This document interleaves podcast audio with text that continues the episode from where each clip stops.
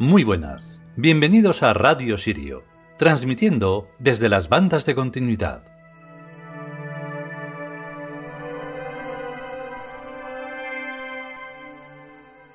Pues sí, hoy es muy curioso nuevamente, aunque claro, lógicamente en lo personal. Luego cuando lo cuentas se convierte en extra personal.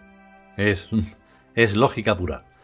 El caso es que ayer, tratando de ver algo en la mm, televisión, por aquello de informarse sobre lo que está pasando, craso error, porque ahí no te vas a enterar de nada, pues vas pasando de cadena, en esta no, en esta no, aquí jijiji, aquí hoy, aquí ay ay ay.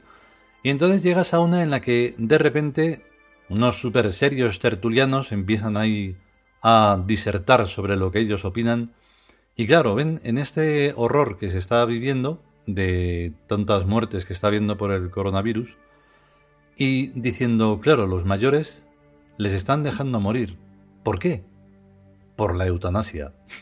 Y dices, joder, de verdad, tenéis un morro que sinvergüenzas.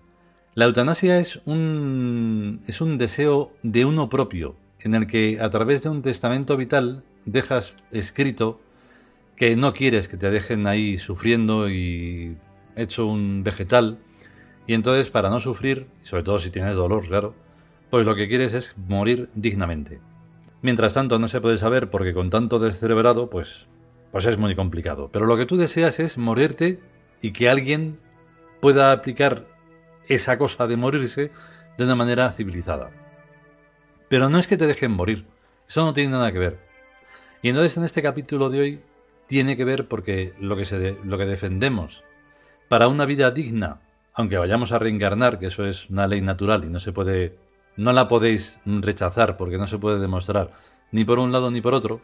Por un lado sí, el que ocurre, pero como no nos hacen caso y es el ninguneo asqueroso del ser humano, pues vale.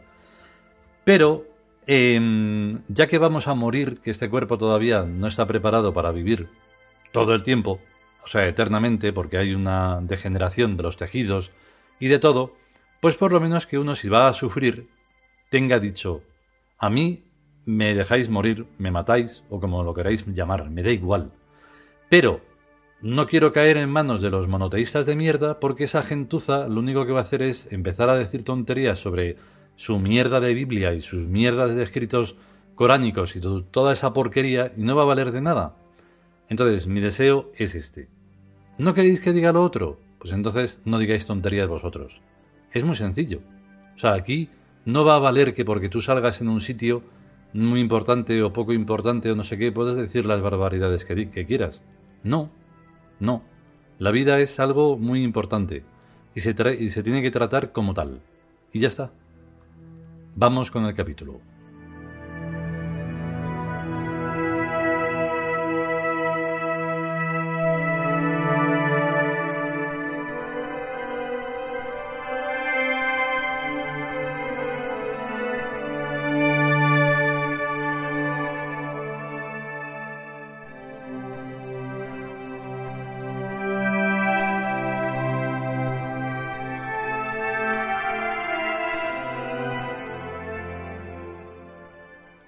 Liwin Tubus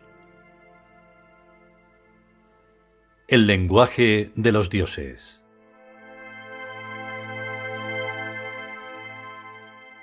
17 17 en Uri se dice Kei, vida, vivir, vive. Y es un buen verbo y un buen consejo y una buena orden para uno y un buen eslogan para todos. En una conferencia médica de ayer tarde, el conferenciante me dejó caer con esta frase. No podemos luchar contra la muerte, pues la muerte vence siempre, pero sí podemos luchar contra el dolor y podemos vencerlo. Se refería al programa gubernamental español de permitir y fomentar la eutanasia mediante tratamientos paliativos y el llamado testamento vital. Yo estuve de acuerdo con la segunda parte de la frase, pero en ruegos y preguntas, y con toda la cara, mostré mi fe y mi creencia en la reencarnación, y hasta me dejaron explicarme, pues en España tenemos ahora libertad total de expresión.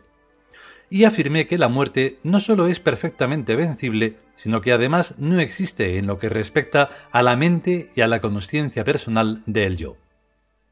El tono en que expresé mis convicciones es el ambiguo normal en el que no puede saberse si estoy hablando en serio o en broma, como es el propio de los dioses vivientes, pues en buena semántica lo que convence no son las palabras, sino el modo de decirlas.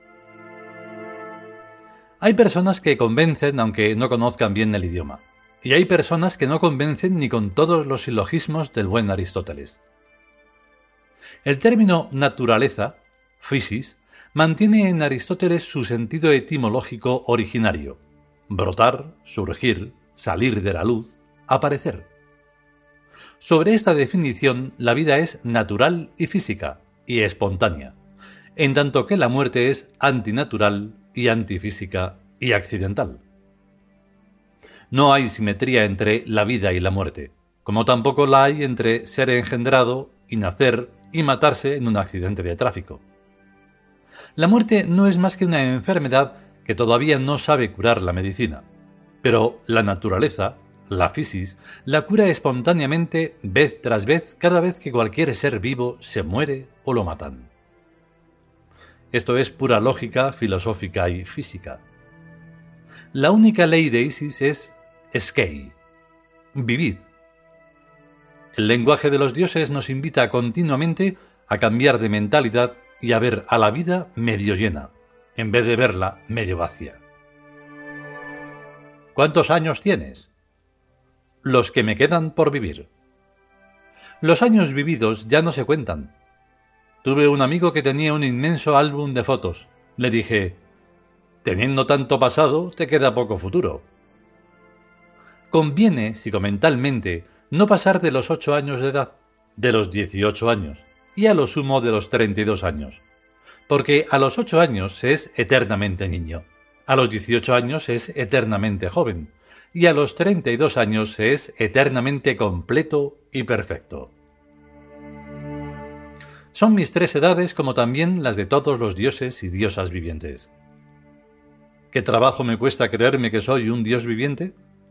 ¿Y qué trabajo me cuesta creerme que vengo reencarnando a lo largo de toda la eternidad y que seguiré haciéndolo cada vez que se me muera el cuerpo que tenga?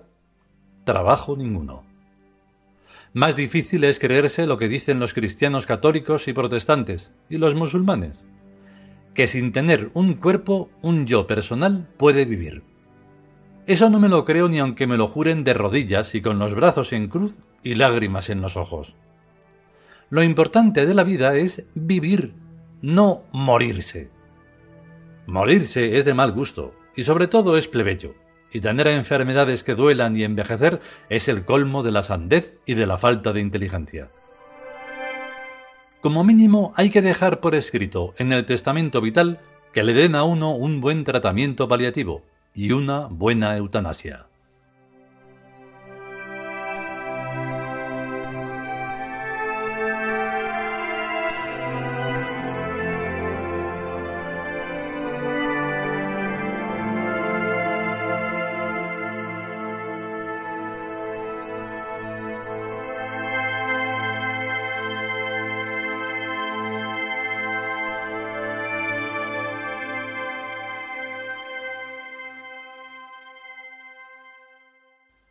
Y hasta aquí este decimoséptimo capítulo del libro El lenguaje de los dioses.